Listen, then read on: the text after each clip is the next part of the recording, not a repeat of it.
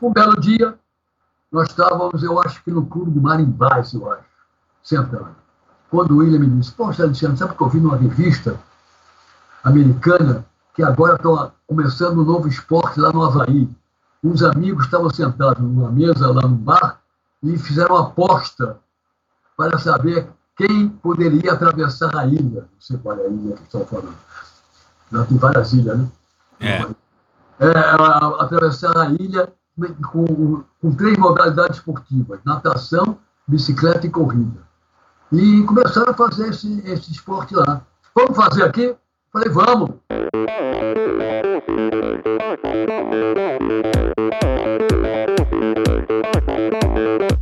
Olá pessoal, sou Michel Bogli e este é o Endorfina Podcast. Aqui você ouve minhas conversas com triatletas, ciclistas, corredores e nadadores. Pessoas interessantes que são, acima de tudo, movidas à endorfina.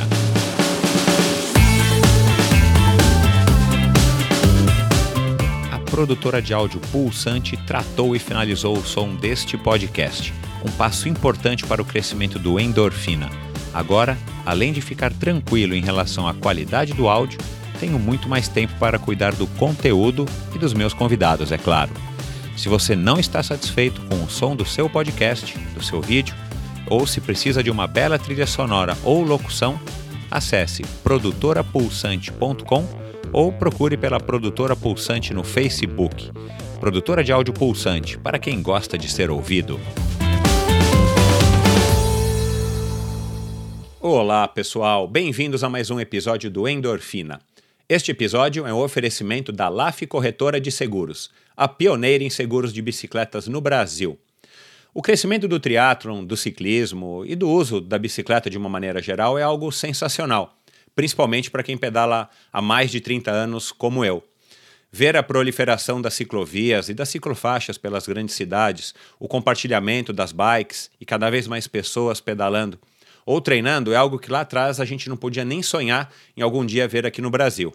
A presença das grandes marcas mundiais de bike e a multiplicação da abertura de bike shops é um sinal super positivo. Com isso, vem um efeito colateral indesejado, o roubo das bicicletas. E, infelizmente, não é uma exclusividade dos grandes centros. O lado bom é que gente como o meu amigo ciclista e amigo Leléu, com larga experiência no ramo dos seguros, resolveu criar a cobertura para roubo de bicicletas. A LAF Corretora de Seguros foi a pioneira no Brasil para esse tipo de cobertura e apoia o Endorfina.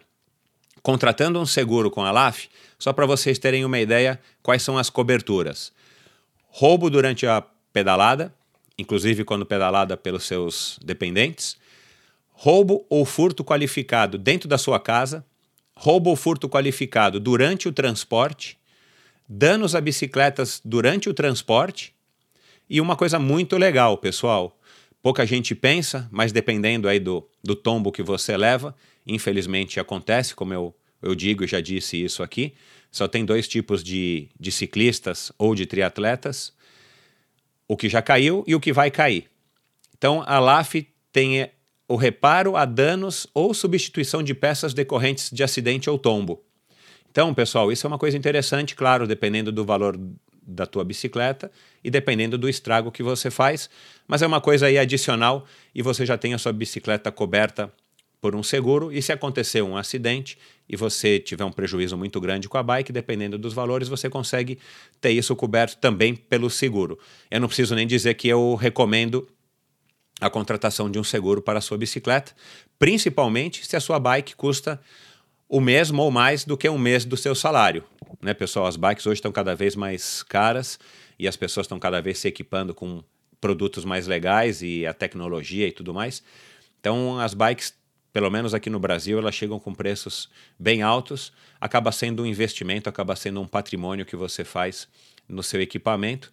Então, vale a pena considerar aí a opção de fazer uma cotação com a LAF e os ouvintes do Endorfina têm uma condição especial na cotação do seguro da sua bicicleta com a LAF. Basta mencionar a palavra endorfina endorfina na sua solicitação de cotação, que você automaticamente ganha um desconto de 5%. Faça sua cotação hoje mesmo através do site lafseguros.com.br. Eu vou soletrar laf seguros tudo junto Mas atenção, essa promoção é válida por tempo limitado. Agora, vamos falar aí do episódio dessa semana. É, já perceberam, né? O último episódio, o episódio número 23 foi com o Ivan Urbano na semana passada. A repercussão foi muito legal, vocês têm participado e, e, e mandado bastante mensagens, principalmente inbox no meu Instagram, EndorfinaBR. Então continuem, obrigado aí por todo mundo que tem sugerido algumas sugestões. Foi curioso, essa semana eu recebi dois ou três nomes de, de futuros convidados, sugestões para que eu converse. Um ou dois deles eu já tenho agendado, um deles já está gravado, então é, vocês estão.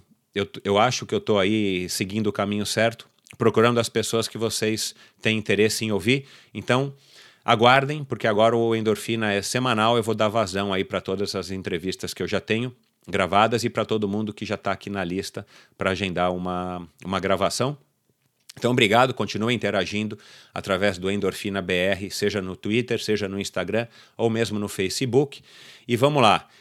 Meu convidado de hoje, vou contar rapidamente aqui a história para vocês como é que como é que surgiu. Eu de fato não conhecia ele, eu nunca tinha ouvido falar nele, mas lá atrás, no ano passado, se não me engano, agosto, setembro, por volta de setembro, eu soltei um episódio com os pais do triatlon brasileiro, o José Inácio Werneck, a esposa dele, a Down Web, a inglesa Down Web. E gravei também com a Rebeca, a filha deles, que se tornou triatleta e grande campeã aí no finalzinho dos anos 80 e que hoje mora nos Estados Unidos e trabalha exatamente com triatlon, é, organizando pequenos eventos, clínicas e vivências para as crianças experimentarem todos os benefícios do esporte, especificamente do triatlon. Mas enfim, eu gravei esse episódio com o o José Inácio Werneck, e não poderia deixar de ser, porque uma das minhas, um dos meus objetivos aqui no Endorfina é justamente estar tá recontando a história do triatlon, já que a gente não tem nada formalizado, a gente não tem aqui um banco de dados, a gente não tem nenhum lugar onde recorrer, então eu tomei essa iniciativa e estou tentando cumprir aqui esse papel. E aí recebi alguns feedbacks e tal. O próprio José Inácio, que tem uma coluna, é jornalista, ele tem uma coluna na, na Gazeta, no, no site da Gazeta Esportiva. E o Alexandre, meu convidado de hoje, leu a coluna, e na coluna, numa das colunas de, do Werneck, ele mencionou o endorfina. O Alexandre leu e me escreveu. Entrou no site e resolveu me escrever um e-mail se apresentando e dizendo que ele, que o José Inácio Werneck tinha sido de fato a pessoa que conseguiu concretizar e realizar o, o o primeiro triatlo no Brasil, isso em 1982, que foi conhecido como Corrida Alegre. Né? Acho que para quem está ouvindo aí desde o começo, quem não ouviu, vai lá e ouça o episódio de José Inácio Werneck. Eu não lembro agora exatamente qual é o, o número do episódio, mas enfim, ele organizou essa corrida que foi lá no Rio de Janeiro, esse triatlon que foi chamado de Corrida Alegre, e por uma, por uma exigência do Exército, ele teve que inverter a ordem dos esportes. Então ele fez natação no Forte de Copacabana, ele fez ou na Urca, ele fez a, a corrida e terminou com o ciclismo, chegando aí sim lá no Forte da Urca do, do Exército, no Rio de Janeiro.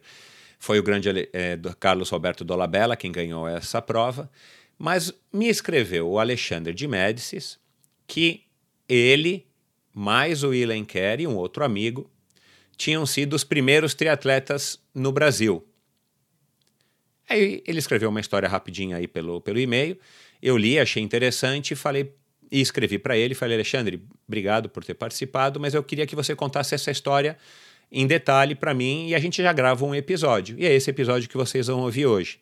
Então, para vocês terem uma ideia, o Alexandre hoje está com 85, 84 para 85 anos. Ele foi o primeiro triatleta, junto com Ilan Kerr e um outro amigo deles.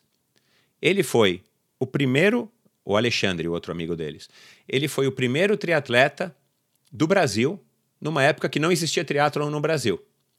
Como é que surgiu isso? Vocês vão ouvir agora no Endorfina. Uma conversa muito legal. O Alexandre é um pernambucano que foi jogador de tênis, ele teve envolvimento o pai dele foi jogador de tênis, ele foi jogador de tênis quando se mudou para o Rio de Janeiro.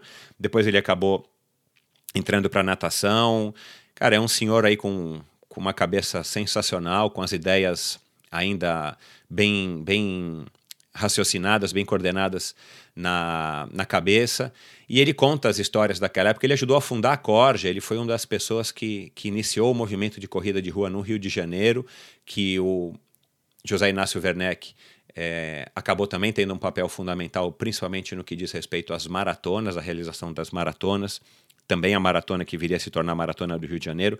Ele jogou polo aquático, ele depois foi presidente da Confederação Brasileira de Tênis, isso em 1950 e pouco, pessoal. Então, foi campeão de pesca submarina. Enfim, vale a pena vocês ouvirem a conversa com ele. Foi uma conversa um pouco mais rápida do que o normal, mas com bastante conteúdo, com bastante história e principalmente de um conteúdo histórico para o nosso triatlon, interessantíssimo, já que o Alexandre ele fez parte de um dos três primeiros triatletas brasileiros, antes mesmo de que o triatlon é, houvesse chegado aqui no Brasil através do José Inácio Werneck. Então, espero que vocês curtam. Ouçam, espalhem, assinem o Endorfina no iTunes. Muita gente tem feito seu review, atribuído lá as estrelinhas. Pode fazer crítica no iTunes, pode fazer comentários positivos ou não tão positivos. Coloquem lá as estrelinhas, isso ajuda muito. Assinem ou no Spotify ou no iTunes.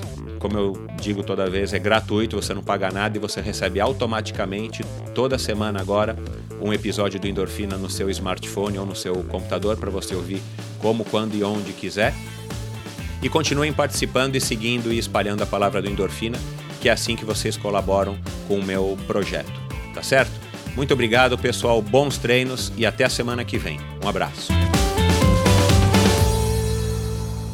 Este pernambucano mudou-se com a família para o Rio de Janeiro em 1939, aos seis anos de idade. Lá iniciou o tênis. Aos 14 veio a natação e depois o polo aquático. Então, em 1977, já perto dos 40 anos, Alexandre teve participação no movimento de popularização das corridas de rua do Rio de Janeiro. Ao lado do amigo Willen Kerr, fundou a Corja, Corredores de Rua do Rio de Janeiro, que representou um marco no movimento esportivo de rua do Rio e, sem dúvida, do Brasil. Surgiu então, do mesmo Willen Kerr, a grande novidade, o triatlon. Ao lerem uma revista sobre o nascimento do Ironman do Havaí, os três amigos Ilen, Alexandre e Alberto Francisco resolveram começar a treinar as três modalidades do novo esporte. O resto dessa história ele nos contará agora. Seja muito bem-vindo, Alexandre. Para começar, queria te agradecer pelo fato de ter me inscrito, ter procurado, né, depois de ter lido a notícia aí do, no blog do, do Werneck, e aceitado participar do Endorfina para que você conte aí é, a tua versão da história, como é que foi aí no o comecinho da, agora da corrida de rua também, que nos interessa bastante, e do triatlon. Bem-vindo, Alexandre. Muito obrigado. Eu, tô, eu, entrei no bloco do Werneck. Existe sempre uma dúvida sobre quem foi os primeiros, quem foram os primeiros que introduziram o triatlo no Brasil. O Werneck realmente foi o homem-chave de todos esses movimentos, não só de triatlo, como também de corrida de rua, maratonas principalmente, maratonas. Porque ele tinha por trás dele ele era cronista esportivo, ele é advogado, mas é cronista esportivo, e tinha por trás dele o Jornal do Brasil, que na ocasião era o jornal mais forte do, do Rio de Janeiro, era maior do que o Globo hoje em dia. Então ele tinha o suporte do Jornal do Brasil e conseguia patrocinadores e outros. O, essa dúvida é o seguinte: o Werneck foi que introduziu, mas quem, a meu ver, falou pela primeira vez de triatlo no Brasil foi o William Kerr. O William Kerr também é um pioneiro em esporte no Brasil. Legal, eu quero, eu quero ver essa história no detalhe, mas vamos ah. começar um pouquinho aí para que as pessoas saibam da onde que surgiu, quem que é o, o Alexandre de Médicis. Você, como eu disse aqui na introdução, é um pernambucano, se mudou com a família aos seis anos para o Rio de Janeiro. É, Conta um pouquinho como foi seu primeiro contato com o esporte, como é que você começou a praticar esporte. Você me disse agora há pouco que teu pai é, foi um tenista. Conta um pouquinho aqui da, da, da tua infância esportiva em Pernambuco e, e, e, você depois chegando né, de uma cidade, entre aspas, pequena, que eu imagino que, que, que era Recife naquela época, perto do Rio de Janeiro. como é que foi esse impacto dessa mudança no, no comecinho aí dos anos 40? Em Pernambuco eu não tive nenhum contato com o esporte oficial. Meu primeiro contato com o esporte oficial foi aqui no Rio de Janeiro, quando eu já tinha, eu vim para o Rio de Janeiro com seis anos, quando eu já tinha nove anos, quando nós mudamos para, de Botafogo para Ipanema e entramos para sócio do Caiçaras, eu comecei a jogar tênis pelo Caiçaras e então me filiei à Federação de Tênis, na, na Federação de Tênis do Rio de Janeiro, participei de campeonatos, inclusive fui campeão carioca infanto juvenil, numa taça chamada Henrique Dozot, que era uma taça de, com jogos infantis, juvenis e jogo e juvenil misto também. E foi interessante, foi que na, quando eu estava jogando a final, que foi contra o Tijuca Tênis Clube, na quadra do Fluminense, nessa mesmo dia estava fazendo uma demonstração de tênis lá, o Jack Kramer. Jack Kramer, se você não conhece, foi um dos maiores tenistas do mundo. Tem a raquete Jack Kramer, tem tudo Jack Kramer. Aí de repente eu olho para cima, a quadra lá embaixo tinha um bar em cima. Eu olho para cima, quem está olhando e vendo meu jogo? Não sei se interessado ou não. Era o Jack Kramer. eu tenho esse orgulho de dizer que o Jack Kramer já assistiu jogando tênis. Bom, mas, no... mas você disse que teu pai tinha sido tenista, né? Era tenista. Você, você se inspirou no teu pai para jogar tênis ou como é que surgiu isso?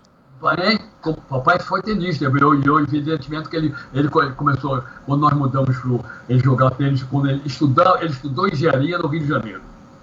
E, e jogava tênis pelo Flamengo quando era estudante, mas todo verão ele ia para Pernambuco.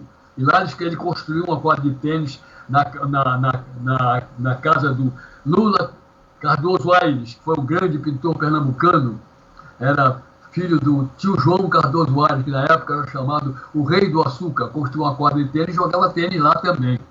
E no Esporte Clube Recife. O Esporte Clube Recife foi. Meu, tive três, dois trios, tios presidentes do Esporte Clube Recife. Bom, quer dizer, a minha origem esportiva vem da hereditariedade do meu pai, que sempre foi esportista a vida inteira. Foi, foi diretor do Country Club, foi diretor do Caiçaras, foi é, vice-presidente da Federação de Tênis do Rio de Janeiro, do, Brasil, que naquela época era filiada à CBD, não era independente, não era Confederação Brasileira de Tênis, era, era CBD, é, Confederação Brasileira de Esportes, e tinha um setor de tênis. Não, não, foi esportista a vida inteira, foi, assistiu duas, foi a duas Olimpíadas, assistiu duas Olimpíadas, ela escreveu um livro sobre uma das Olimpíadas que ele foi, e sempre foi esportista. Quer dizer, a hereditariedade dele.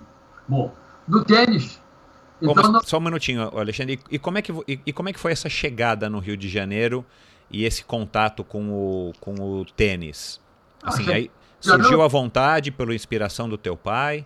Ah, eu viemos, viemos para o Rio de Janeiro, quando nós mudamos para Ipanema, como eu disse, que entramos para Salto Caiçaras, que era praticamente em frente da minha casa, na Lagoa. Ah, certo. E, e, eu, eu, eu, ia todo dia para lá, e papai me botou para aprender tênis, para tomar aula de tênis com o professor lá. E ele jogava, todo mundo jogava. E eu comecei a, a, a minha vida de tenista ali.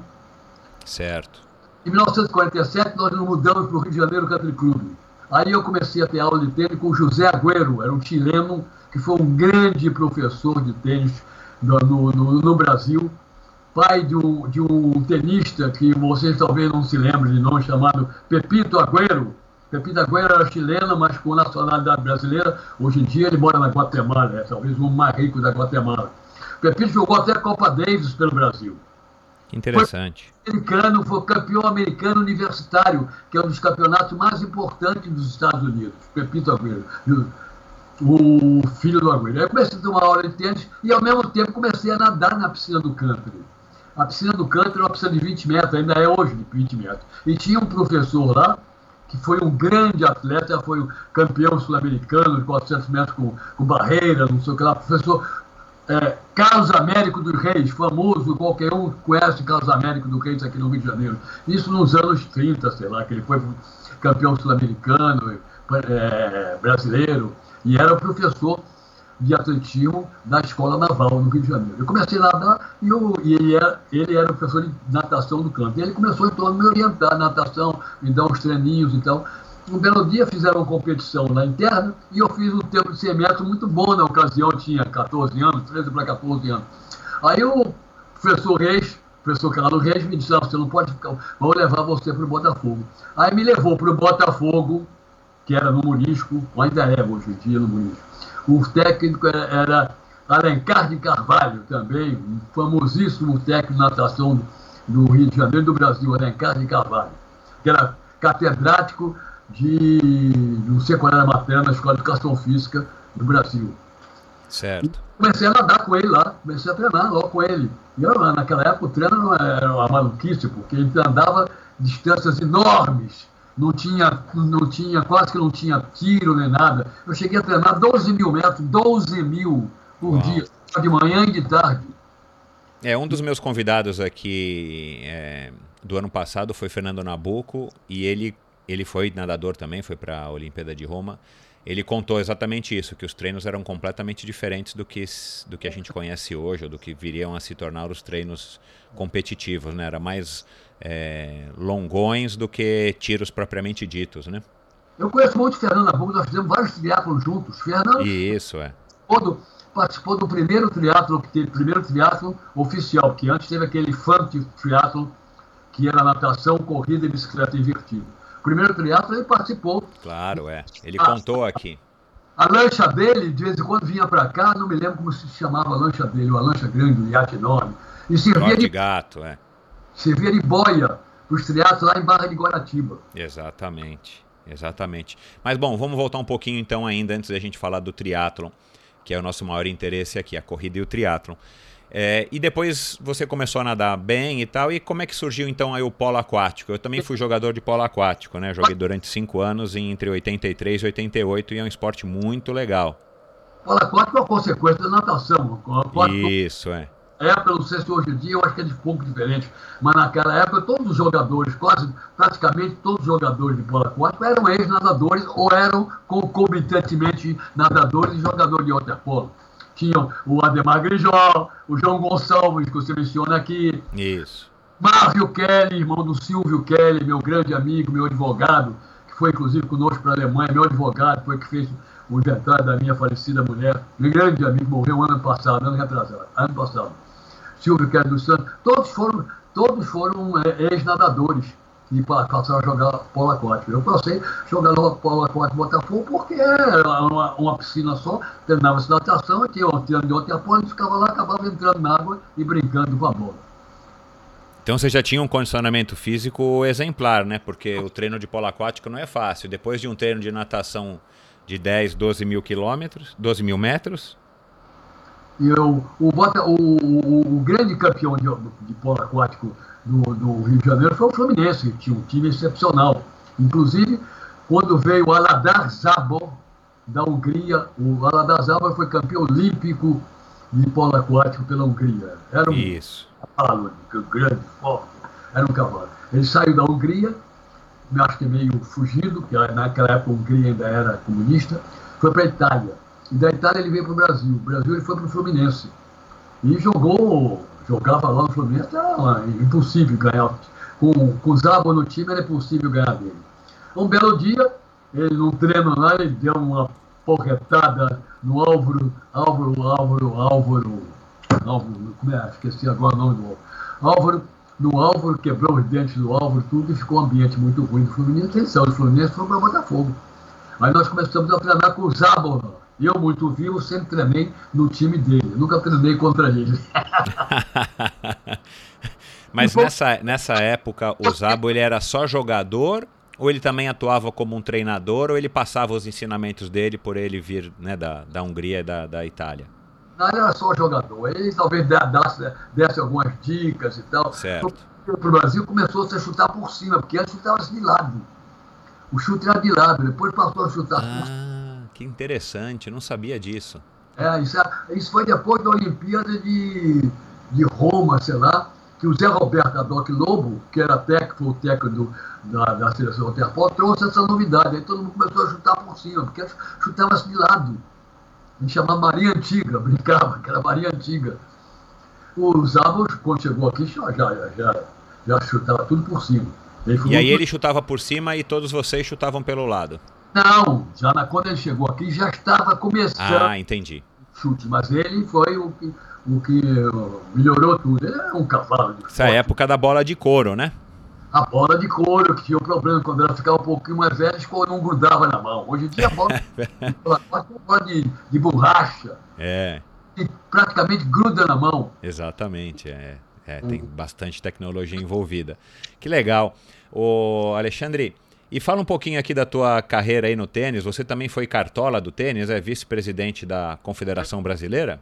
Eu, eu tênis talvez tenha sido mais cartola do que, do que em natação e polo Ah, tá certo.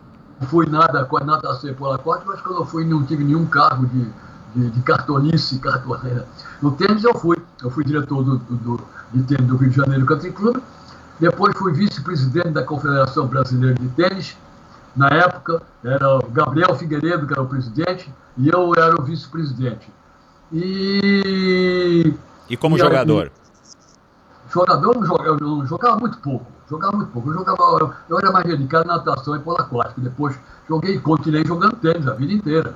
Certo. Mas não, não, não participava dos campeonatos mais vagabundos e tal, mas participava. Entendi. Aí, na Confederação Brasileira de Tênis, depois eu fui vice-presidente e no, em 1953, no Pan-Americano em São Paulo, eu fui juiz de cadeira. que eu, aliás, eu, em 1953, o campeão, o campeão de tênis do, do Pan-Americano, de simples e dupla, foi o Ronald Barnes, também que ninguém conhece, foi um dos maiores, maior, talvez o maior tenista, maior possibilidade de grande tenista no Brasil, Ronald Barnes. Esse foi campeão. Brasileiro, com esse nome ele era brasileiro. Brasileiro, brasileiro, o Country Club, foi campeão de, de simples e duplas, o Ronald. Depois ele foi para os Estados Unidos, o Ronald tinha horror a tênis, não gostava de tênis. Participou de todo o circuito de campeonato. Foi, chegou a, a semifinal do West Open, não foi a final. Uau! Não foi a final porque tomou um porre na véspera. Ah, não acredito. Ele perdeu de um jogador que ele nunca tinha perdido. Ei, caramba. É. O, o Rona, no Pan-Americano, o Rona foi campeão de simples e dupla. Muito legal. bem. Continuei no, nessa, nessa badalação do tênis. Depois começou o movimento de corrida. Então, como é que surge o teu. Fala também um pouquinho sobre o Willen Kerry, como é que você conheceu o Willen e, e aí conta essa história da corrida aí. O pessoal já estava começando a correr nas ruas, nas, na praia, corrida na praia de Ipanema, na, não na areia, na calçada da praia de Ipanema. E eu também comecei a correr um pouquinho não, mas corria 4, 5 quilômetros no máximo. Um belo dia, eu vejo nos jornais que o William Kerr, que eu conhecia porque ele, eu, eu, fui pescador submarino, fui campeão brasileiro de pesca submarino também. Uau! e o William Kerr foi pescador e tinha uma, uma, uma coluna de pesca no, no, Jornal Brasil, acho, no Jornal Esporte, não sei o quê. Ele era jornalista também. Jornalista. Eu também fui, eu fui jornalista, eu tinha uma coluna de tênis no Jornal de Esporte. Eu tive ah, controle. que legal. Coluna de tênis chamada LET, L-E-T. Uhum. LET porque todo mundo, quando a bola bate, você sabe que a bola bate na, na, na, na rede e cai no chão, todo mundo diz que é net, não é Isso. net. É LET. É LET, é como ter o nome da coluna de LED. Não sabia. Conhecia o William, mas não tinha intimidade com ele então. Então fui lá, a corrida era 12 quilômetros, do Hotel Nacional ao Forte do Leme, lá no fim da praia de Copacabana. Eu falei, vou entrar nessa corrida. Aí fui lá e sapato conga. o camisa do Flamengo. Camisa do Flamengo. Eu sempre, eu sempre fui torcedor do Flamengo, não quero nem que saiba, porque o pessoal, sou emérito do Botafogo. Sábado mesmo fui votar na eleição do Botafogo como emérito, que eu sou, tenho direito. Mas sempre fui torcedor do Flamengo. Eu e família. Aí fui, fui lá e corri 12 quilômetros. Até quando cheguei no meio de Copacabana, eu pensei que fosse morrer. de conga. De conga e camisa do Flamengo, aquela camisa grossa, de, de, de não é acho que era até lã, que é aquela porcaria, um calor danado. Isso em pleno verão, foi no final do ano. Correram 70 e poucos uh, corredores. Aliás, num, num das coisas que eu escrevi a você, eu mencionei isso. 70 e poucos corredores. E aí começou. Aí, é, é, a partir dessa, dessa corrida, começou o movimento de corrida. Aí eu me juntei com ele e comecei a treinar com ele todos os dias de manhã. Nós saímos às 6 horas da manhã lá do Leme, eu, Alberto Francisco, ele e o, e o Diniz. Diniz era, era, era um, um bem veterano, era, talvez uns 10 ou, ou 12 anos mais velho que nós. Corria, corria, nós corríamos. Aí passamos a correr 8, 10, aí foi aumentando. Foi aumentando. Aí apareceu. Vocês saíam para correr essa distância e corriam mais ou menos no mesmo ritmo? Ou tinha algum, alguma variação de ritmo? Como é que era esse, esse corria, treino? Mesmo ritmo, conversando, inclusive. Sei. Bom, nós corríamos no mesmo ritmo. E aí começou, aí veio outro pessoal que começou, se juntou a nós. Esse outro pessoal, é, nós formamos um grupo chamado Expresso das Seis. Ficou famosíssimo aqui no Rio de Janeiro que a gente fazia os treinos sábados e mesmo, mesmo durante a semana, a gente fazia uns treinos malucos, a gente saía, por exemplo, do Leme, não sei se você tem certa noção da geografia do Rio. Sim, tenho sim. Nós saímos do Leme, íamos na Praia Vermelha, depois íamos até o Jardim Zoológico. Uau! E voltávamos, sendo que muitas vezes a gente não voltava pela Cinelândia, pelo centro da cidade, não subia Santa Teresa e descia do outro lado, em Laranjeira. Quando chegava em Laranjeira, em vez de vir pela Farante, um maluco dizia assim, vamos pelo Mundo do Velho. Mundo Velho é uma subida que tem ali em Laranjeiras, que vai sair na rua Bambina, lá em Botafogo. E gente corria. Fazia os, os treinos malucos. Durante a semana, por exemplo, eu morava, eu morava na Marquês de São Vicente, na Gávea. Eu saía da Gávea, encontrava com o pessoal correndo, saia correndo, encontrava com o pessoal que vinha correndo do clube na, Lagoa, pegávamos a praia, Niemeyer, chegava no fim da Niemeyer, atravessava a passarela, vinha costeando o Gávea Golf, subia a Rocinha, naquele tempo você podia subir a Rocinha. Que era bem menor do que hoje, claro, né? Subia a Rocinha correndo, descia do outro lado, eu ficava na minha casa, aí o pessoal continuava até o clube naval. Ele fazia, bacana Quantas pessoas mais ou menos era esse grupo do, do Expresso das Seis? Expresso das Seis teve, teve, teve muita gente. Chegou a ter talvez uns 15 pessoas juntos. Um, uhum. dos, um dos corredores do Expresso das Seis, famosíssimo, o Tim Lopes. Ah, sabe? claro, jornalista, coitado, falecido. Felicíssimo nosso, corria conosco, era do Expresso das Seis. Aliás, eu fui o primeiro sujeito, no, talvez no Brasil, que soube da morte dele. Foi um terror o Tim Lopes, eu trabalhava lá em Irajá e parava o carro numa, numa loja de ferragens, tinha um terreno baldio ao lado. Quando eu saí, parei o carro num dia, quando estou passando pela loja, eu tinha dito, doutor Alexandre, vem cá, o senhor está sabendo o negócio do jornalista da Globo? Me deu um estalo, eu falei, meu jornalista, lá foi, mataram ele lá na favela, não sei onde, que nem me lembro o nome da favela, alemão, bom, alemão. Aí me deu um estalo, só pode ser o Tico, o Tico fazia, fazia reportagem mais maluca, vestido é ia para a rua, ficava maluco. Aí corri para o escritório, telefonei para minha filha. Minha filha, minha família é, toda trabalha na Globo. Minha mulher foi uma grande que falecida, coitada. Foi o maior diretor de arte da, da novela na Globo. Minha filha agora está fazendo a mesma coisa que ela. Eu tenho a sobrinha, Maria de Médici, que é diretora-geral da Globo. A minha filha, nessa época, trabalhava na Globo no, no, no, no setor de documentação, SEDOC. E o Tim vivia em contato com ela para pegar dados. Ela tinha um arquivo todo isso. Aí eu liguei para minha filha, eu chamo Nininha, Nininha Médici, a Ana Cristina, mas é a Nininha. Uhum. Está sabendo alguma coisa do Tim? Eu disse, não, papai, ele, ele não apareceu ontem, isso foi na terça-feira. Ele não apareceu ontem aqui e o pessoal está procurando ele. Falei, diz para não procurar mais que o Tim está morto. Tá como? É. Pô, tinha um, teve vários, o Marcos de Moraes, que foi um, dos maiores cirurgiões do, do Brasil, foi presidente da Academia Brasileira de Medicina, etc., do Expresso da Seis. Luiz Matias, um grande ginecologista, também foi da, da, da, do Expresso da Seis. Teve muita gente boa no, no, no, no Expresso da Seis. O Expresso da Seis ficou famoso, nós correndo isso. E aí, e aí tinha, não, ainda não tinha corrida de rua nessa época. Foi o William que fez essa primeira, pelo menos não no Rio de Janeiro. O Expresso da Cheia foi depois. Já, já, o, o Expresso começou o, no fim da vida do William e já tinha corrida de rua. Foi, o, o, o, o apogeu do Expresso, o William já tinha morrido. Ah, William, entendi. O William, William, William foi, fundou, fundamos a Corja. A Corja Isso, corrida... fala um pouquinho aí da Corja pra gente. É, todo, todo mundo concorria junto, um monte de gente junto, e resolvemos fazer uma sociedade, uma associação. Então resolvemos fundar um, um clube de corridas e o nome que veio foi Corja, Corredores de Rua do Rio de Janeiro. E qual era o objetivo da, era... do clube nessa época? Era organizar eventos ou simplesmente reunir as pessoas que, que gostavam de correr? Não, organizar eventos, é, participar de eventos, tudo isso, promover eventos. Foi isso. O William foi o primeiro. E, e no, a Coja, por exemplo, foi, fez a primeira corrida da ponte de Niterói. Rio Niterói. Ai, que legal. O William era, o William era presidente e eu era vice-presidente. Isso foi uma tragédia horrível. por quê?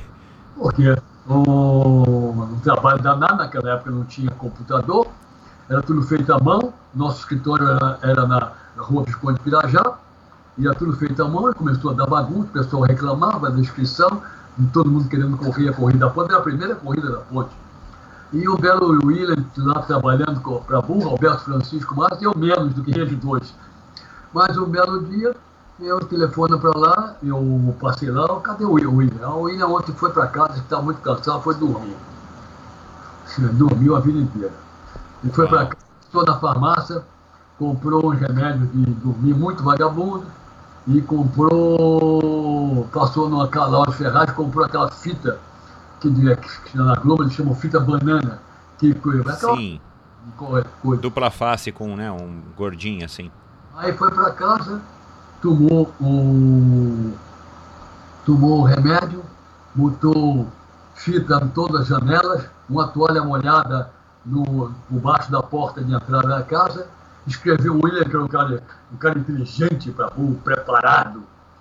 E tudo isso, escreveu um bilhete ridículo para o Rominho, Rominho Romulo Arantes, que ele estava fazendo uma parceria com o Romulo para escrever uma, com o Rominho para escrever uma, uma, uma, um livro também sobre natação, natação, alguma coisa com o Rominho.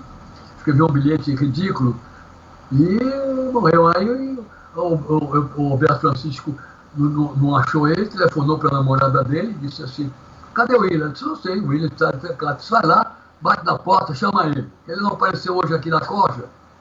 Aí daqui a pouco ela telefonou, se bati, bati, ninguém respondia, mas senti um cheiro esquisito. Aí o Roberto Francisco largou tudo na costa, saiu correndo lá pro Leme, ele morava no Leme. Quando chegou lá, ele olhou por baixo da porta, viu a toalha por baixo da porta, aí chamou a polícia. Estava ele morto. Nas vésperas da corrida da ponte. Eu, eu ia correr e corri e tive que assumir também a, a organização final da corrida, né? que coisa! É. E o William, poucos dias antes da morte dele, ele tinha estado lá na minha casa, lá na Marquês de São Vicente, porque, como eu te disse, a minha mulher era diretora de arte de novela. E ela estava fazendo um seriado, eu acho, com o Fagundes. E o Fagundes era fotógrafo. Você não sei se você sabe, o William foi, durante uma certa época, um dos dez maiores fotógrafos do mundo. Ele era um grande fotógrafo. O William fazia não. tudo. Com esse Foi. nome, ele era brasileiro ou, ou ele. Era brasileiro, nem ah. quer, não sei qual é a origem dele. Uhum. E morou na Europa há muito tempo. Então ele foi, ele, ele foi lá em casa, minha mulher chamou ele para ir lá em casa para ensinar a ela como segurava uma máquina, como pensava, como agia o fotógrafo, ela ensinar tudo ao Fagundes. Sabe quem é o Fagundes, né? É, ator da novela. Sim, sim, Antônio Fagundes. Antônio Fagundes. Muito bem. Eu, quando cheguei de noite, a minha mulher disse assim: Alexandre, teu amigo é um título formidável, espetacular. Ele tem um medo danado de ficar velho. Foi uma das últimas coisas que eu vi a respeito do William, foi esse comentário da Cristina. Entendi. Bom, aí, bom, Aí, depois... Bom, aí como é que ele te apresentou? Aí, bom, você falou da Corja, falou da, da, dessa primeira corrida. Aí já tinha outras pessoas organizando corridas depois dessa primeira do William? Tinha, tinha, sim, tinha, tinha. Tinha tinha gente organizando corridas já, poucas tinha, mas tinha.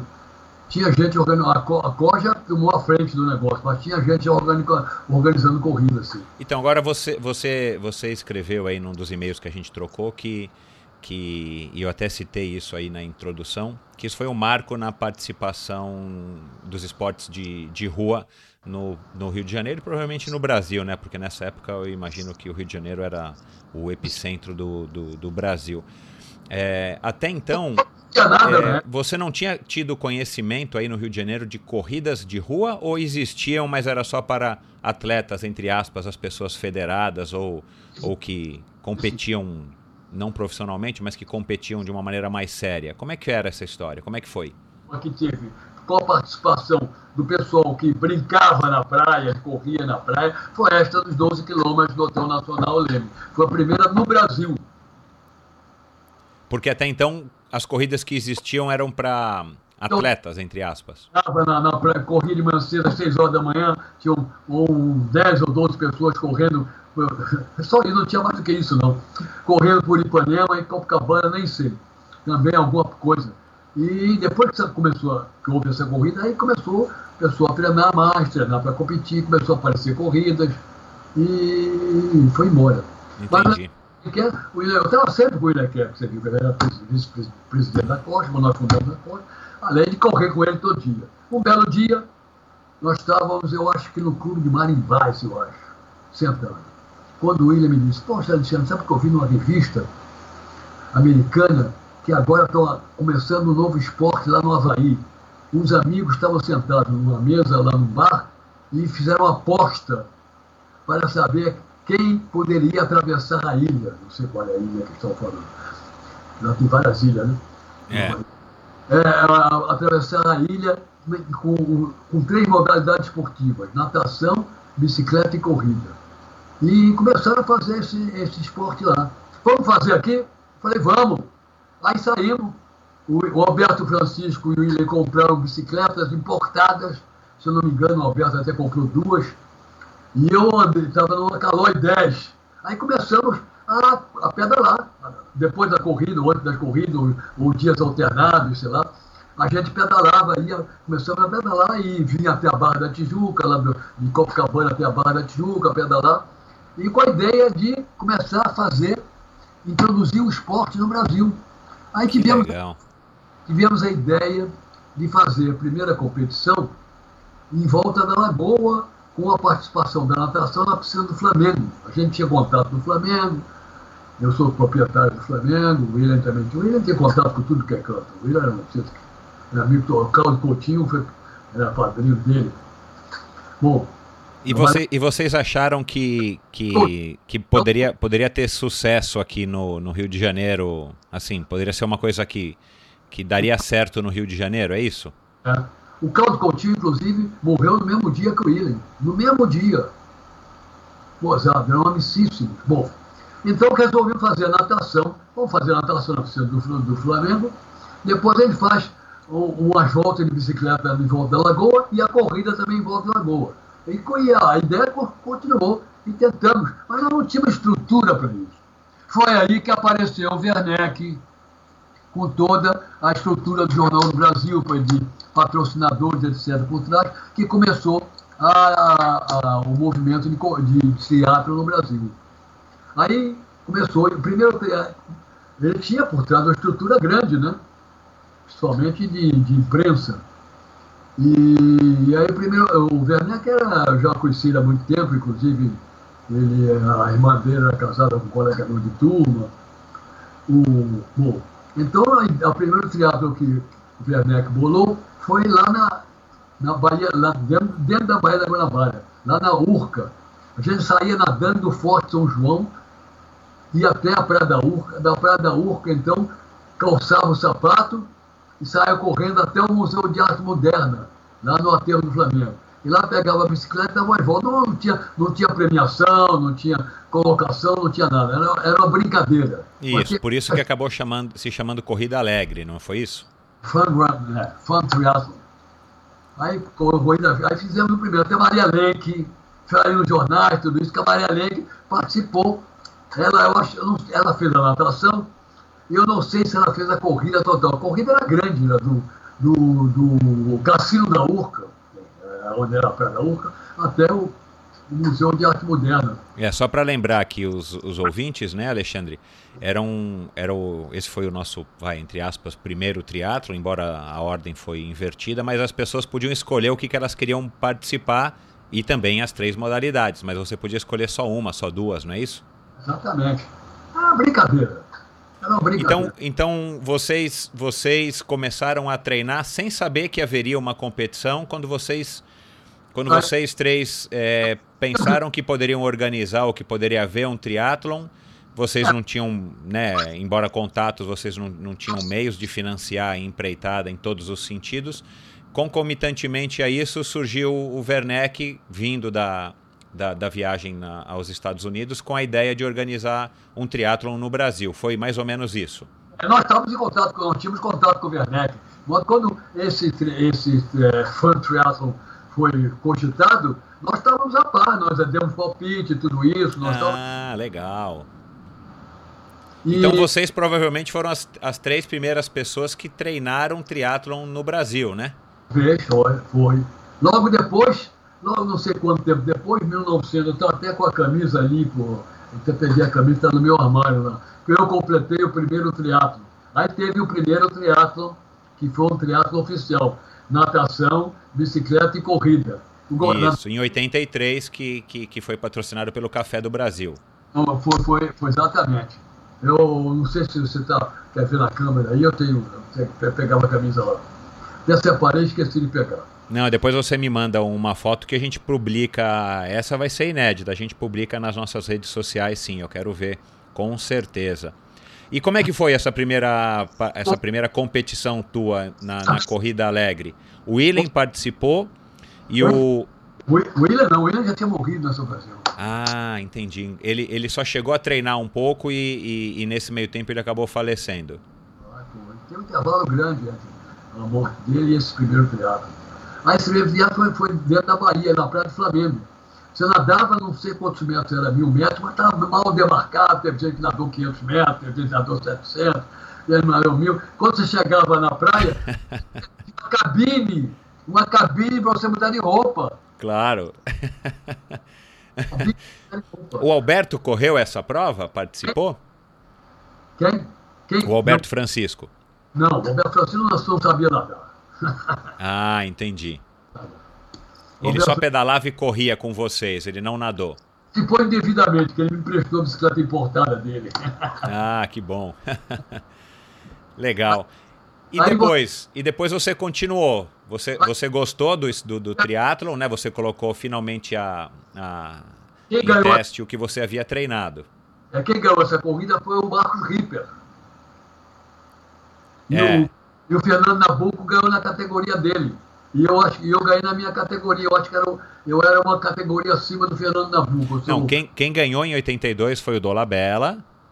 Em 83 foi o Roger de Moraes, que também já esteve aqui conosco. Eu acho que, eu acho que, eu acho que não sei se foi o Rico ou foi o Dolabella, esse primeiro da Praia do Flamengo. É, eu acho que foi o Dolabella. Eu ainda não consegui conversar com o Dolabella, ele vem aqui em breve, mas eu acho que o primeiro Corrida Alegre foi o Dolabella e o segundo foi o, o Roger. Agora eu posso estar confuso, não sei se foi o Ripper. O Ripper participou da organização e acho que ele foi segundo lugar, se eu não me engano. Eu já foi oficial. Depois disso, desde aí começamos a fazer os triatlos saindo de Barra de Guaratiba. Barra que, de Guaratiba. Que, que, que, eram sensacionais, né? Eu cheguei a correr alguns desses. Era uma parada, porque tinha subida para burro. Exato. Bicicleta era um terror. Você subia saía de Barra Guaratiba, subia ali no, para chegar no, na, na, Barra, depois pegava a subida lá para Grota, Grota Funda, subir na Grota Funda, depois tinha a subida lá para Grumari, era uma subida, eu vi neguinho chegar lá em cima, desmaiar, falta de oxigenação, cai duro na bicicleta. Ô Alexandre, aí, e você sempre teve mais facilidade na natação ou você chegou a equilibrar aí as modalidades? Como é que eram é, como é que era o seu desempenho? Como é que era seu desempenho no, no triatlo? Sempre fui bem na natação, sempre fui bem na natação. Bicicleta bem, a corrida que era mais difícil. Eu também não era tão ruim, porque eu corria constantemente, não estava tão ruim assim na corrida, mas fui bem. E Aí, como é que eram os treinos? Você, você treinava com outras pessoas? Como é que estava a essa altura o Expresso das Seis? É, os treinos eram, eram, eram, aí continuava o Expresso das Seis. Continuava fazendo os treinos malucos do Expresso das Seis. Mas não tinha treino, não tinha intervalo treino, não tinha nada. A gente corria distâncias. Corria, ah, vamos hoje até o Corcovado correndo, vamos de bicicleta até não sei aonde. Era assim, não tinha treino específico, não. Entendi. E, todo, e, e todas as pessoas que treinavam para triatlon aí nesse grupo, ou no grupo que você se encontrava, elas conseguiam concluir a prova, essas provas sem, sem problemas, né? Via de regra. O único que fazia triatlo era eu. Da ah, entendi. Era só eu. Agora por, tem... por, por, que isso? O que, que as pessoas. Você lembra o que, que as pessoas diziam ou achavam? Achavam que era maluquice? Ou, enfim, não tinham, simplesmente não tinham interesse? Por que, que só você que praticava triatlon do grupo? O que, o que, o que pega muito no, no triatlo é a parte da natação, né? É verdade. Tem que nadar bem para fazer, pelo menos regularmente bem, para poder fazer o triatlo. O pessoal não era, não era ligado muito à natação. É, porque para entrar no mar e enfrentar um mar para nadar é realmente não é a coisa mais simples ou, ou, ou, mais fácil do mundo, né? A bicicleta, por exemplo, tem que ter uma boa bicicleta. É, eu, eu, eu, depois, que, depois que, que, parei de usar a bicicleta do Roberto Francisco, eu, eu viajava muito a trabalho. Eu mostrei a você, eu disse aí quantos países do mundo já corri treinando. É uma maluquice. Corri tudo Só é países exóticos, quer dizer, muitos países exóticos, né? Zimbábue, Zâmbia. É, eu trabalhava em Gesa. Gesa, vendia urutu, cascavel, jararaca. Ah, que legal. Então a gente, a gente ia para a África lá, lá, lá no Zimbábue, Mugabe, eu tive pessoalmente com esse Mugabe que largou agora depois de 37 anos, tive com ele pessoalmente, levando as promissões para a cidade. Vendeu 90 é, é, blindados cascavéis, 4 mil fuzis no, no Zimbábue. Então eu viajava muito pela África, ali fui na Austrália, Estados Unidos, e depois na, também trabalhando na parte de pavimentação, eu andei aqui na Colômbia, Venezuela, Peru. E todos esses países você, você dava um jeito de, de dar uma treinadinha de corrida? Corria todo dia. Teve, aliás, é um caso muito gozado. Eu corria maratona em Nova York, né? Fiz 3 horas e 41, se eu não me engano. Que Já legal. Que ano você lembra? Tinha 50 anos. Botou aqui a fotografia, está aqui em frente. Vou dizer um minutinho. Deixa eu ver cadê a fotografia. Tá, tá, tá bem aqui em frente. Deixa eu pegar um instantinho. Ai, cara, eu não posso andar mais. Você lembra o ano, Alexandre? O ano. Tem aí anotado na foto? Não, na foto não tem o ano. Fez New York. Eu acho que foi 1900. Eu fiz 50 anos. Deve ser 1983. 1983, que eu fiz 50 anos na véspera. Tem até a fotografia cruzando com 3 horas 41 e 33. Que legal. Não fiz menos, não fiz menos, porque quando chegou no quilômetro 32, me deu. Quando eu olhei o relógio, disse, pô, vou fazer menos 3 horas e 30. Aí me deu medo, deu uma freada. Ah. eu corri de, com a camisa do Flamengo e a camisa do Expresso das Seis por cima da, da camisa do Flamengo. Está aqui a fotografia. Que legal. Depois manda para eu publicar, que essa vai ser histórica também. O Alexandre, conta a história legal, né? É. É, aí você continuou praticando triatlon, você disse, até mais ou menos 1990, foi isso? Porque teatro, além do teatro de Guaratiba, teve, teve outros teatros, teatro de Niterói. Isso. Búzios. Eu sempre ganhava na minha categoria. Que legal. E, e, tem uma prova que mais te marcou aí de todas essas? Foi a, foi a primeira? Teve alguma prova aí que, que mais te marcou? Tem, a prova que marcou todo mundo, não só a mim, não. Foi o famoso Teatro Pinguim. Opa, esse eu não conheço. Como é que foi o Teatro Pinguim? No, no, no que eu mandei a história para você, eu contei do Teatro Pinguim. Isso, o Teatro Pinguim foi lá em Guaratiba. Era um teatro grande, era para ser 2 mil metros de natação, 78 quilômetros de bicicleta e 21 quilômetros de corrida sendo que o trecho da corrida era subindo o Joá e chegando no Leme, também era o, o aquele terror de, de, de grumaria, aqueles troços tudo. Muito bem. Eu passei a semana toda no Zimbábue. Então não tinha bicicleta lá. Eu corria todo dia lá no Zimbábue. E na casa que eu estava, eu estava na casa de um, de um rapaz que era, morava lá, que era nosso funcionário da Enchese, morava lá. Ele tinha uma piscinazinha de 10 metros, água gelada, gelada, gelada. E eu caía na água lá, fazia duas, três vezes a piscina, tomava um banho de água gelada. Bom, cheguei aqui no. Que ano foi isso, hein, Alexandre? Você se recorda? Hein? Qual foi o ano da prova do Triatlon Pinguim? Ah, não me lembro não. Não me lembro não, sinceramente. E, não... e por que que teve esse nome? Porque quando nós chegamos, quando, chegamos lá em, lá em Barra de Guaratiba, a água não existia roupa de borracha, né? Ah. Era, era porque a água era congelante. Homem, mulheres, a água estava a 13 graus. Uau! Sabe o que é água a 13 graus? Não, eu, mas, eu acho que eu já nadei perto disso, mas em piscina, né? Que é outra história também. Mas minha, minha piscina eu nunca vi com 13 graus, não. Nunca vi. 13 graus estava a água. E ela passou a 2 quilômetros, sendo que o barco, acho que era Princesa o nome do barco, do Fernando Nabuco, que fazia boia de retorno, ficou, em vez de ficar a mil metros da praia, para fazer dois mil metros, ficou a mil, mil duzentos, sei lá. Era mais ou menos uns dois, três, três mil metros. Não, não chegou, não chegou, não chegou, dois mil metros não chegou a três mil não, mas uns dois mil e quinhentos chegou.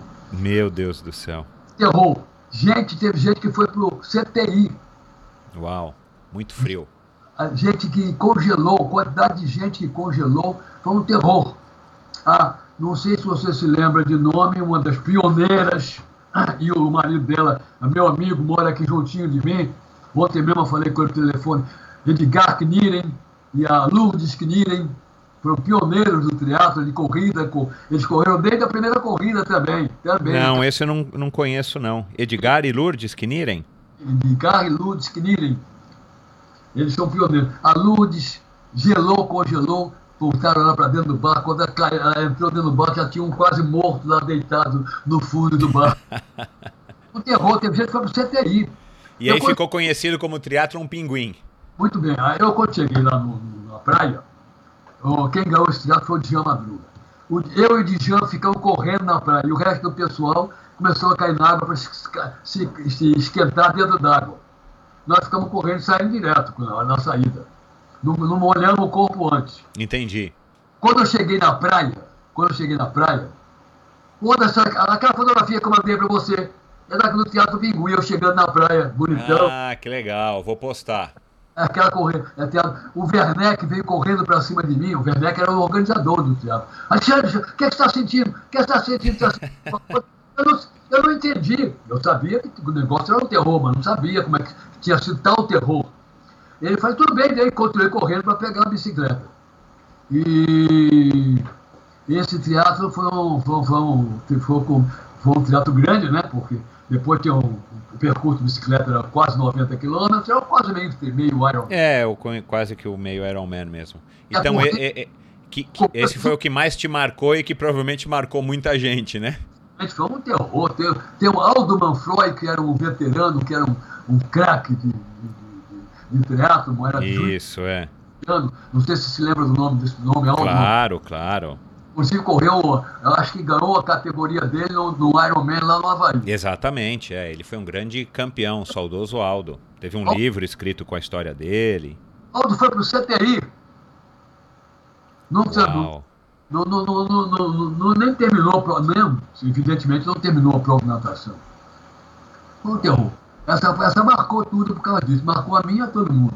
Depois da premiação, teve a premiação, então ficou, teve lá deram um, pinguim para um, um que chegou e lá, ficou chamado o famoso Triathlon Pinguim. Que legal, essa é a primeira vez que eu ouço, que bacana é, saber dessa história. Vamos ver se a gente acha mais fotos dessa prova. Outra história gozada do triatlo. Uma vez eu estou chegando num pro triatlo lá em Guaratiba, parei meu carro atrás de um outro carro. Nisso, o rapaz salta, no, salta do carro, o rapaz do carro da frente salta e abre a mala dele para pegar a bicicleta. Quando ele abriu a mala dele, é, era um carro de Niterói. Cheio de Niterói. Quando ele abriu a mala do carro, esqueci minha bicicleta. Tinha esquecido a bicicleta. Excelente. Em Niterói. Eita, nós. Imagine só, não tinha possibilidade, né? É, porque esquecer a sapatilha ou esquecer o capacete, a gente até ainda vê isso de vez em quando, né? Agora esquecer a bicicleta é espetacular. É. Sai de Guaratinha para Niterói é três horas, para ir voltar. Bom, coitado, não competiu, né? Ou será que ele ainda conseguiu uma bicicleta emprestada? Não sei, não sei se realmente eu não sei. Esse me, me, me, me marcou muito essa da. Esqueci minha bicicleta. Legal. Ô, Alexandre, então, quase... Pode falar. Biatlo, não sei o que lá, natação e corrida, é, bicicleta e corrida, fizemos vários, teve vários aqui também nesse sentido. Na natação e, e bicicleta, fizemos vários aqui também. É, é, aliás, a gente discutiu isso outro dia também com um convidado que eu tive aqui, o Antônio Mansur, que foi campeão mundial é, de aquatron, que depois isso mudou para aquatron, né? Esses biatlons e duatlons é, foram mudando de nome, mas é uma, é uma é uma porta de entrada interessante justamente porque você pode eliminar o ciclismo ou você pode eliminar a natação, né? Então acaba sendo mais atrativo para um número maior de pessoas. Agora me diz uma coisa, é... depois de tantos anos, né, que você vivenciou e experimentou essas histórias que você está contando, você viu o esporte é, crescer e se desenvolver ao nível que a gente está hoje, né? Você sabe que aqui no Brasil agora a gente tem algumas provas é, oficiais do Ironman. O Ironman cresceu, virou aquela indústria que agora, né, no ano passado, se eu não me engano, ano retrasado, os chineses compraram por não sei quantos milhões de dólares e tal. É, Naquela época, quando você estava lá com o Willen, quando você participou dessas provas, é, desde a Corrida Alegre, o Triathlon Pinguim, você não tinha nem ideia de que, o, de que o esporte iria crescer da maneira como cresceu, claro, né? Exatamente. Eu, por exemplo, cheguei a começar a treinar para ir fazer o Ironman no Havaí, porque na época não tinha Ironman completo aqui. Isso, é, é. O primeiro foi do Rio de Janeiro, né? Que acho que foi o Dijan que organizou. Natação, que é o Ironman completo, o Ironman 4, natação e e... 180 e 42. É, muito bem. É, eu cheguei a treinar, mas era no Havaí, só tinha no Havaí. Então eu acabei não indo. Né? É. Eu trabalhava muito também, então acabei não indo. Por isso eu não fiz o Ironman. Eu não fazia todos os, os triatlos menores e os meios Ironmans. E você acompanha o triatlon hoje em dia, né? Você estava contando que você nada, que você nada com a Fernanda Keller, com a própria Miriam Gaglianoni, enfim. Então, Miriam Xavier. Você acompanha o triatlon de alguma maneira hoje, Alexandre? Foi muito, muito, muito. Não, já fui até há uns anos atrás, me chamaram lá na, na federação, me homenagearam, me deram um troféu, sei lá, mas eu não tenho acompanhado muito, não. Porque é, os triatlos realmente são sempre domingo de manhã, lá no fim do recreio. é complicado, e, né? E eu, eu, eu, em geral, fim de semana eu vou para Petrópolis, não tenho acompanhado muito. Então, a cena daquela e a Miriam treinam conosco lá. Legal. Por isso que eu estou sempre em contato com ela. Eu já conheci a Miriam e a Fernanda há muito tempo. Né? A Miriam é pioneira também. Pioneira, é. Eu quero, quero conversar com ela aqui sim também. Me diz uma coisa. É... Você aí, desde o do comecinho aí praticamente da, da tua vida, desde quando você se mudou para o Rio de Janeiro, você está em contato constante com o esporte e hoje você continua aí nadando aí diariamente, como você contou, com mais de 80 anos já vividos. 84. 84, parabéns, Alexandre. O que, que como é que você vê a evolução? Como é que você vê o nosso esporte? Aí no Rio de Janeiro a gente teve as Olimpíadas. Como é que você analisa? Isso é uma pergunta que eu gosto de fazer para todos os convidados antes de encerrar aqui a nossa conversa. Como é que você analisa, como é que você vê a evolução do esporte brasileiro? O que eu acho é o seguinte: antigamente, como eu disse, os dirigentes das federações, das pseudo-confederações, naquela época não eram confederações, eram, eram ramos da, da Confederação Brasileira de Esporte, eram tudo gente que gostava de esporte, que praticava esporte, gente de categoria. Foi como te disse, meu pai no tênis. No tênis, por exemplo, era o Paulo Silva Costa, Álvaro Osório, foi um grande jogador de tênis, papai Rodrigo de Andrade Médici, eram os homens. Hoje em dia, os dirigentes esportivos todos querem se aproveitar do esporte para tirar alguma vantagem. Isso é o que eu acho. Nós vemos agora mesmo na natação, o Coaraci, que estava 40 anos lá, eu sempre me dei bem com ele.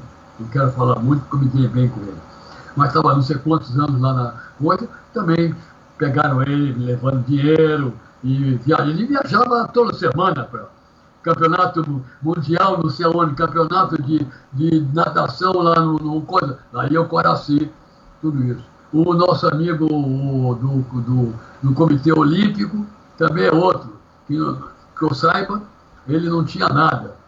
Hoje em dia tem uma casa no Jardim, Jardim Pernambuco, o Jardim Pernambuco é um bairro mais Granfino que no Rio de Janeiro, ali no Leblon. É, perto da, da, do, do, canal do Leblon, lá no, lá no fim do Leblon. Tem uma casa enorme, o senhor Nusman, né? Isso. Então você acha que o que falta é, é, é, é a opinião, é, a, é, é o, o, poder de se expressar dos atletas? Você acha que isso é que faltou, o que falta para o nosso esporte? E falta dinheiro, evidentemente, que o Brasil é um país cada dia está mais, mais falido. E falta dinheiro e falta é, é pessoas de, de nível que tenham um gabarito para poder conseguir dinheiro.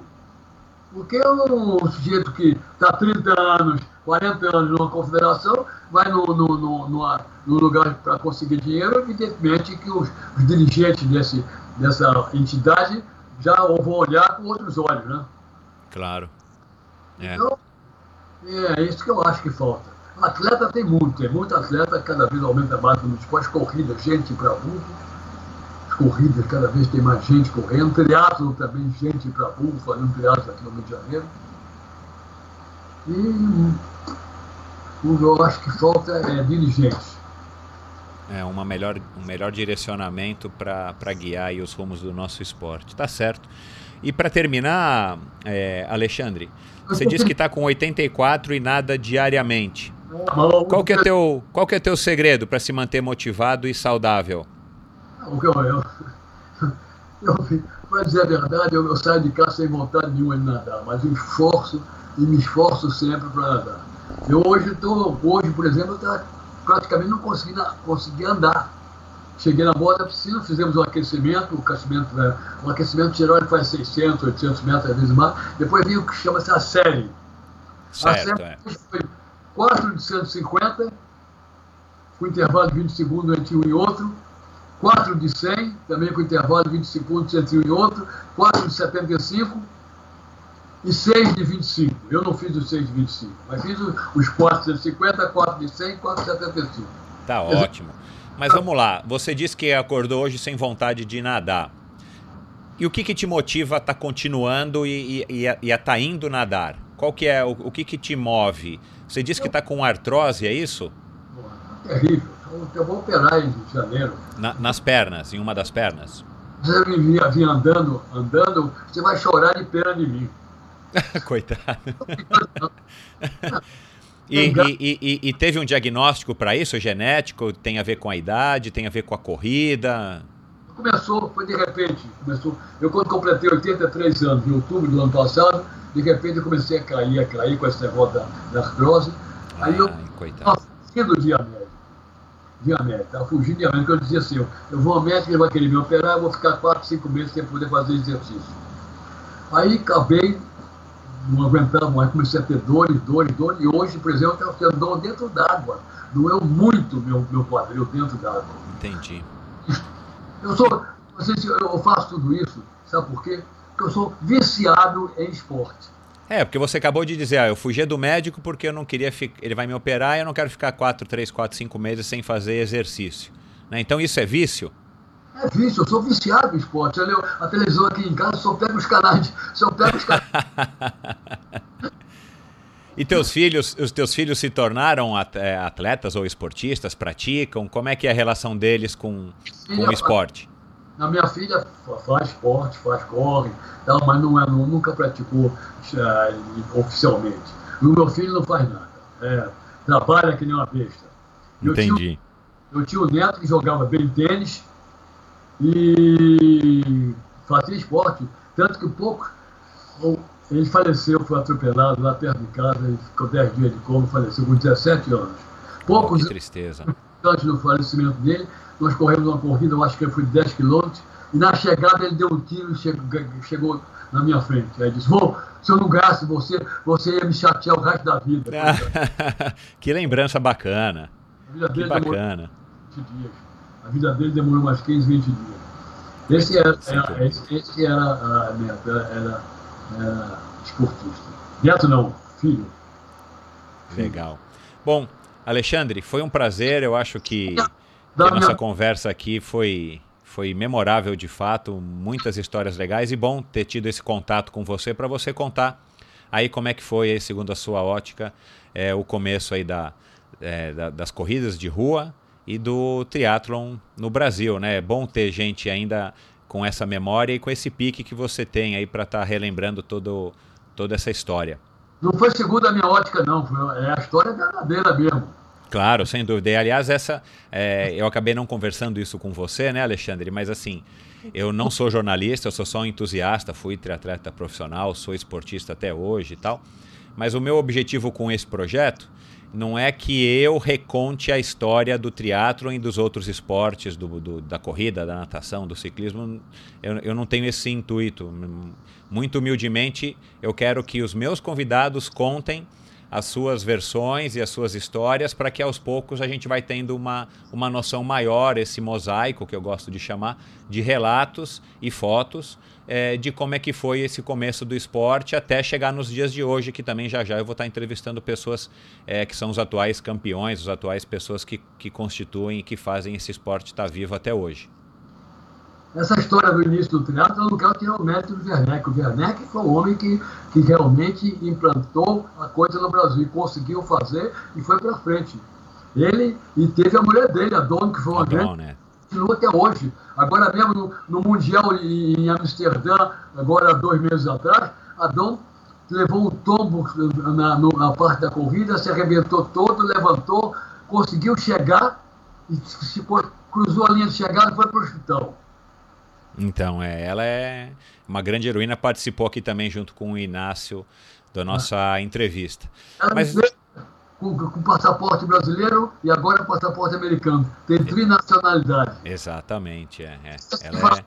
Na minha vida universitária, eu universitário eu ganhei tudo, pô. Fui tricampeão brasileiro de natação, fui bicampeão de waterpolo, fui à Alemanha nos Jogos Universitários Mundiais. A equipe era Silvio Kelly dos Santos, Arambo Gossian, Hilo Monteiro da Fonseca, Ricardo Capanema, que morreu, Silvio morreu também. Flávio Helena Pasto Figueiredo, José Luiz Mendes Ripa e eu. Éramos sete da equipe de natação que fomos alemã em Dortmund, primeiros Jogos Universitários que o Brasil participou. Uau, e, essa história é legal também, né? A coisa lá, o Willo ganhou prova de costa, revezamento, Copa do Centro tirou o segundo lugar, e tem mais prova, ganhou muita coisa. E o teatro aqui já teve o Master Natação já teve mundial aqui. Eu, no mundial que teve aqui de Master Natação, teve uma prova que foi posto 6, leme e de volta, natação. Eu ganhei medalha. Que legal. Quantos quilômetros? Hoje, é praticamente a, a praia de Copacabana, na, na, fazendo a curva, dá um pouco mais de 8. Tirando uma reta assim, talvez dê, dê uns 8, 7 e tantos quilômetros. Bacana. Legal, Alexandre. Foi um prazer. Obrigado aí por ter, por ter topado participar da conversa. É sempre um prazer conversar aí com pessoas com tanta experiência e principalmente com tantas histórias legais como você. Tá bom. Qualquer coisa, depois você me avisa quando a gente vai pro ar, essas coisas todas, como é que é, tá? Tá, aviso sim, pode deixar. Dá um abraço ao Alexandre Ribeiro, comandante. Tá, pode deixar que eu mando sim. Um grande abraço, obrigado, bom dia.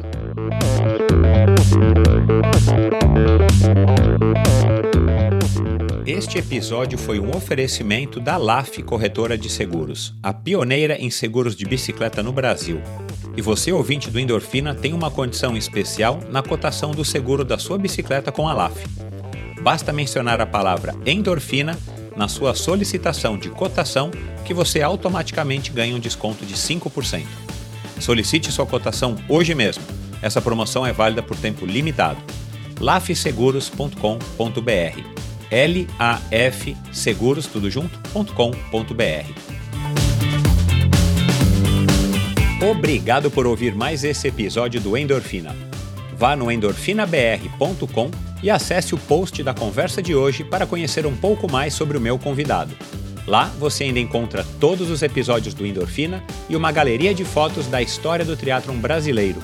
Se você curtiu, colabore assinando o Endorfina na iTunes Store ou Spotify e compartilhando com seus amigos.